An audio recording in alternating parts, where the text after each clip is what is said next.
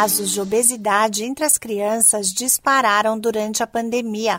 Por causa da necessidade de isolamento social, elas foram obrigadas a ficar mais tempo em casa, longe da escola e das brincadeiras com os amigos.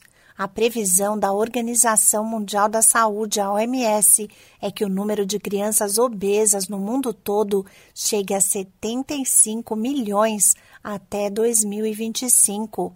Desse total, na avaliação dos pesquisadores, cerca de um milhão deverão desenvolver hipertensão arterial.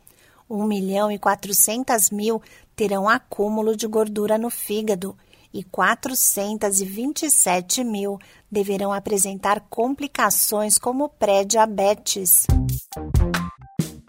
Olá, eu sou a Sig Aikmaier e neste Saúde e Bem-Estar, a gerente de nutrição do Hospital do Coração, Rosana Perim, fala sobre a importância de incluir alimentos saudáveis no cardápio dos pequenos.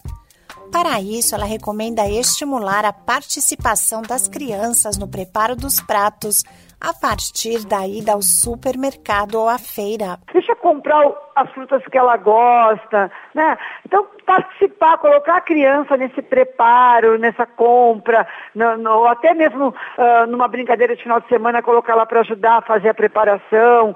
Acho que isso desperta uh, o interesse da criança uh, nos alimentos, em conhecer novos alimentos, né?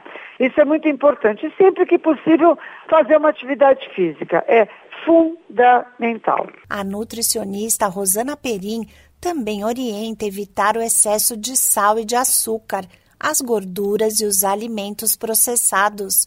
Ela reforça ainda que os pais devem ficar atentos ao peso corporal das crianças e lembra que a obesidade não surge de um dia para o outro. O sobrepeso ele não, não chega a ser classificado como obesidade, mas ele já é um sinal alerta de que está caminhando para a obesidade. Então é quando a criança apresenta já um aumento de peso, um aumento da circunferência abdominal. Além do risco de desencadear doenças, a obesidade infantil pode provocar alterações no sono, problemas em ossos e articulações, entre outras complicações.